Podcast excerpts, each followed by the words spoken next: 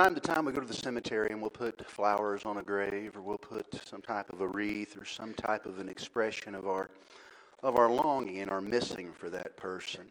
Uh, we'll put the flowers or the grave saddle on the headstone and things like that. There's a very interesting history with headstones. Uh, there was a time where headstones weren't weren't the deal, but uh, in order for uh, the grave to be done, completed, uh, people would come to your your service back in the day, and they would bring a rock. And after the service was over, everybody just kind of come up and put a rock over the the grave, and the more popular, the more influential, or the, the more honorable that you are, uh, the more rocks that would be on your grave because people came to, to give their respects, to give their final adieu. Uh, that began to change. Um, but what what was really amazing is that this whole uh, this, whole idea of rocks on on graves uh, was a Jewish idea. It's an ancient Jewish idea. And what the Jews do is when they come to a grave, uh, let's show a, show that Oscar uh, Schindler. Uh, grave, Jane. There's Oscar Schindler's from Schindler's List. His grave is, is in Jerusalem and his his grave is covered with rocks because it, it was, not every grave in, in Israel is that way, but but Schindler's is because of what he did. So there's rocks all over it. And that's the way they pay tribute. They, it's the way they uh, remember somebody. That's the way they say, "Oh man, what you did is going to last a long time. What you did is significant. What you did matters." And so they'll put a rock there. The more rocks that are there, of course, the the more significant of, of what this person did or who this person was. And uh, even after headstones were involved involved when when people would go when people go to a cemetery, especially in the Jewish tradition, they will take a stone and they'll put it on the they'll put it on the grave. And that is a way of, of simply saying that I remember. I honor you. And if I bring flowers, they're going to die. If I bring flowers, they're going to blow away. But this rock will be here for a very long time. It will, it will be a, a constant memorial, a constant remembrance. So I bring this rock because I will never change my feelings towards you. And as they, as you put that rock on the on the grave, you're you're paying that person's on, you're paying person, you're paying that person honor. You're paying them respect. Um, anytime you would do that, there is a a meal that God gave the, the Jews back in the book of Exodus. It was a, it's a commemorative meal that remembers the greatest ancient act of redemption uh, in, in Scripture. It's in the book of Exodus. The people of Israel were, were in bondage and they were enslaved by Pharaoh, and they had been there for a very long time, and they had kind of merged into the culture, but they were still God's. They still belonged to God. They still had a land that God was going to release them into. And on the night that God took them out of bondage, something really cool happened. Um, he gave them a meal. He said, I want you guys to go out, kill, kill a, a, a, lamb, get the blood, put it over your door facing, and I'll send a death angel. And whenever the death angel sees the blood on your door facing, they won't touch you. If the blood's not there, you're in for a bad night. So the blood saved them. And after this happened, they were released and go to the Red Sea, and the Pharaoh's army follows them, and the water comes in on them. And God said, I want you to remember what I did for you. I want you to remember the freedom I gave you. I want you to remember the slavery I brought you out of. I want you to remember the liberation I gave you. I want you to remember the, the freedom. And this is what Jesus says. Uh, this is what the Word of God says in Exodus chapter 12. This day is to be a memorial for you, and you got to celebrate it as a festival to the Lord. You're to celebrate it throughout your generations as a permanent statute. Something that you keep bringing stones to, something you remember, something that you honor, something that is significant. You were to observe the festival of unleavened bread. We call it Passover because on this very day I brought your divisions out of the land of Egypt. You must observe this day throughout your generations as a permanent statute. What God was telling the Jewish people is, I don't want you to forget what happened there. I don't want you to forget the liberty I gave you. I don't want you to forget what I brought you out of. I don't want you to forget what, what kind of God you serve. I don't want you to forget. And it's this Passover meal that Jesus and his disciples were observing. Now, the reason they were doing that is because, man, Jesus and the disciples were Jewish. They called Jesus rabbi. His Jewishness is not up for debate. They're celebrating the Passover meal together, and Jesus is, this is the last Passover meal he's going to have on earth. And this is what the Bible says. And Jesus said to them, I have earnestly desired to eat this particular Passover meal with you before I suffer, before I go to the cross, before I redeem mankind, before I'm nailed to a wooden beam, before the thorns are in my head, before the spear goes into my side, before there is a whip that is laid to my back, before there is punching that is done to my face, before the beard is plucked from my face, before the blood drops of tears happen in the Garden of Gethsemane. I wanted to share this meal with you because I want you to remember God is a redeeming God. For I say to you, I shall never again eat it until it's fulfilled in the kingdom of God. And when he had taken a cup and given thanks, there were four cups involved with the Passover, all of them were wine. He had taken a cup and given thanks, and he said, Take this and share it among yourselves, for I say to you, I won't drink of the fruit of the vine from now on until the kingdom of God comes. And when he had taken some bread and given thanks, he broke it and gave it to them, saying, This is my body, which is for you. Do this. Do this as often as you uh, do this in remembrance of me. And in the same way, he took the cup after, and he had eaten, saying, This cup is poured out for you. It is the what of my, new, of my blood? If there's a new covenant, that means there has to be an old covenant. What Jesus was saying is, you are seeing the exact moment in between the old covenant and where the new covenant takes over. This is the moment. This is the this is the, the flash that it happens. And y'all, not everything that's new is better than the old. Anybody old enough to remember New Coke? Wasn't near as good as classic Coke.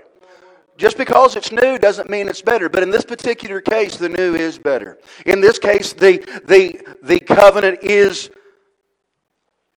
is more significant. Uh, uh, I don't know why I'm using, yeah, I do know why I'm f- using food illustrations because I'm fat. Uh, Papa John's, their slogan was better ingredients, better pizza. Y'all ever seen that? Better ingredients, better pizza. The new covenant's better because it's a better sacrifice. Better sacrifice, better promise.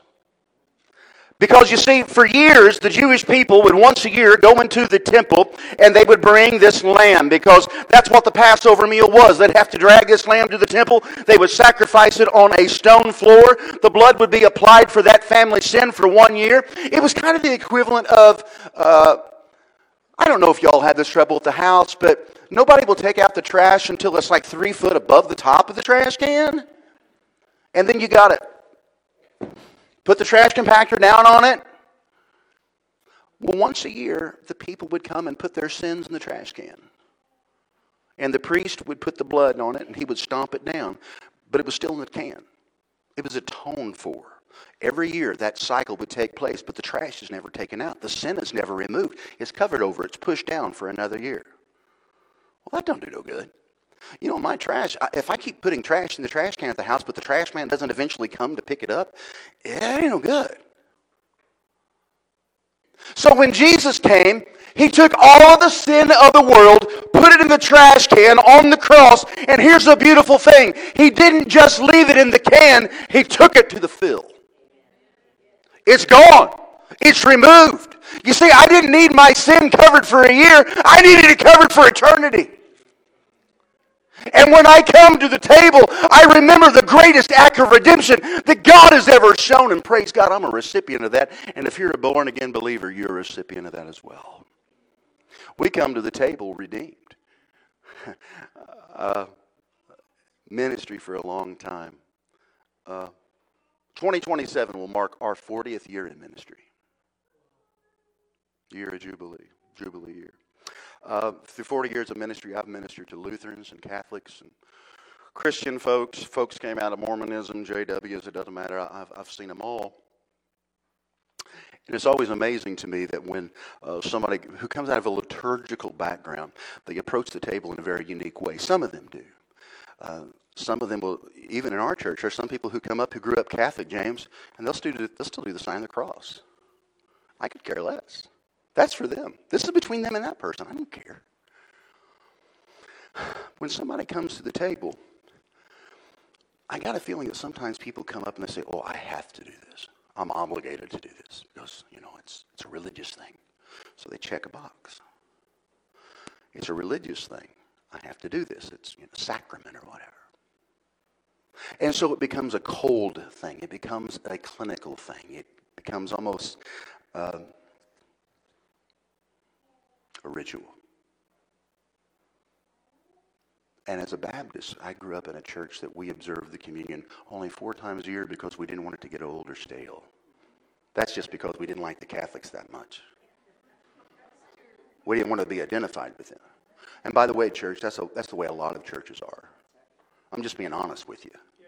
You know, the Bible doesn't say how often we are to do it, it says as often as you do it. So when they come to the table, it's almost like, okay, I got to do all this, I got to get it all right. And if you're doing that with a pure heart or with a, with, with, with, a, with a, sense of worship, that's okay. But here's the difference. If you come to the table because, oh, this is what we do once a year or once every two years or once every four months or whatever, that's the spirit of religion. You're obligated. You have to do it. But, church, when we come to the table as born again Christians, you don't have to bring guilt and obligation and condemnation and all that. This is now, this is a symbol of God's redemption for you.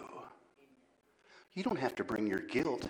You don't have to bring your shame and your embarrassment and your sin because thank God Jesus has already taken that mess to the fill. You don't come up here with guilt and shame. You come up here with love and liberty. Not out of religion, but because of a relationship.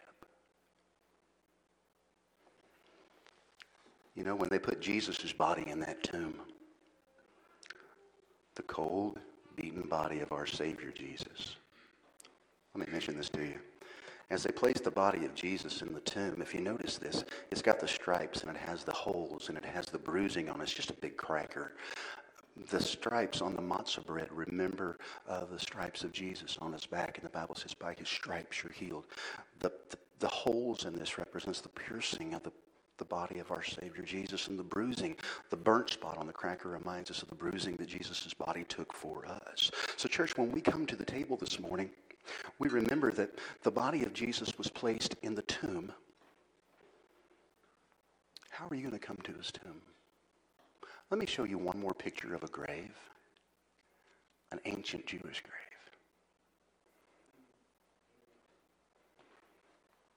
That's the stone I want to look at. Because as they placed the, the broken and striped body of our Savior on that stone, in a very real way, it was sort of symbolic of how they used to butcher the lambs on the stone at the temple. They placed our sacrifice on the stone as well. When you and I come to the table, it's not out of obligation. It's not because we have to, y'all. We've been invited. We get to. Don't you love it when somebody buys your meal? Don't you love it when somebody buys your meal?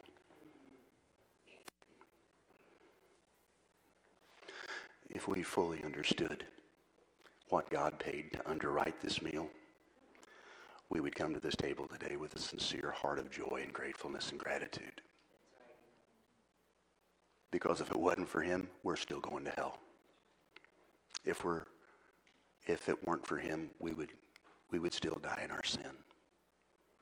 Y'all, when you come to the table today, I encourage you, don't come with guilt. Don't come with shame. Or your cell phone.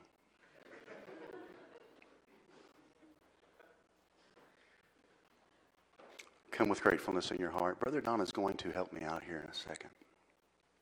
This morning, if if you don't know whether you should take communion or not, listen, we've it has nothing to do with you being a member of First Baptist Church. It has everything to do with you being a member of the family of God. I would rather I would rather serve one sinner communion I'm sorry, I would rather serve one sinner communion than, than turn a hundred Christians away. It's not, it's not my business where your heart is. This is between you and God. But this morning, if you would just want to make sure your heart's right before you come to the communion, uh, before you come to the table, I just want you to simply bow your head and close your eyes. I want to, I want to get our hearts ready for God. This morning, maybe you're Maybe you're thinking, man, that's the way I've always approached communion. I've always seen it as a ritual. It's just how I was brought up. It's what we do. Maybe you need to repent of that. Maybe you're, you're carrying around and you're harboring guilt and shame from past sin, and Jesus wants you to know that that has been taken out and has been dealt with. It's in the landfill, it's removed. You need to come to the table today with joy. You need to come to the table today with freedom and liberty. So every head is bowed and every eye closed.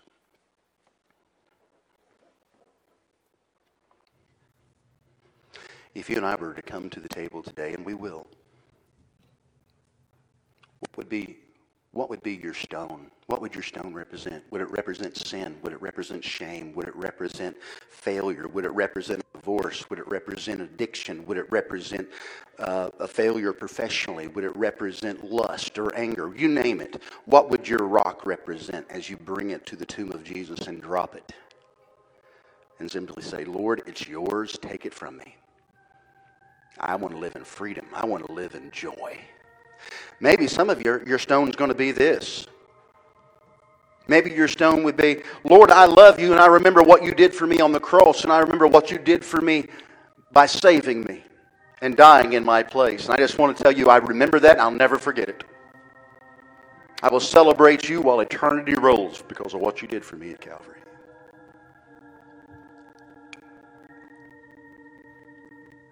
In a moment, Brother Don's going to ask you to come forward. He's going to let rows out one at a time. And he's going to offer you a stone. Just like those Jews would take a stone and put it on a tomb for somebody they honor and remember. Would you do that this morning? I'm going to give you an opportunity to do that this morning. And as you place that stone up here, I want you to think about how you have come to the Lord's table today. Is it out of religion or is it out of relationship? Is it out of obligation or is it out of freedom? As every head is bowed and every eye is closed. Today, if you'd like to give your heart to Jesus or maybe reaffirm your faith in Him, because without Him, you're going to bust hell wide open. Without Him, you're going to be lost. Without Him, you're going to go through this life aimlessly and you're going to go to, into eternity lost. But you don't have to leave here today like that. Let me show you the cross. Jesus died for you in your place so you could be in a relationship with God. You don't have to do anything. He's done all the work. You receive it by faith. Would you like to receive that gift this morning? Or maybe reaffirm your faith in Him?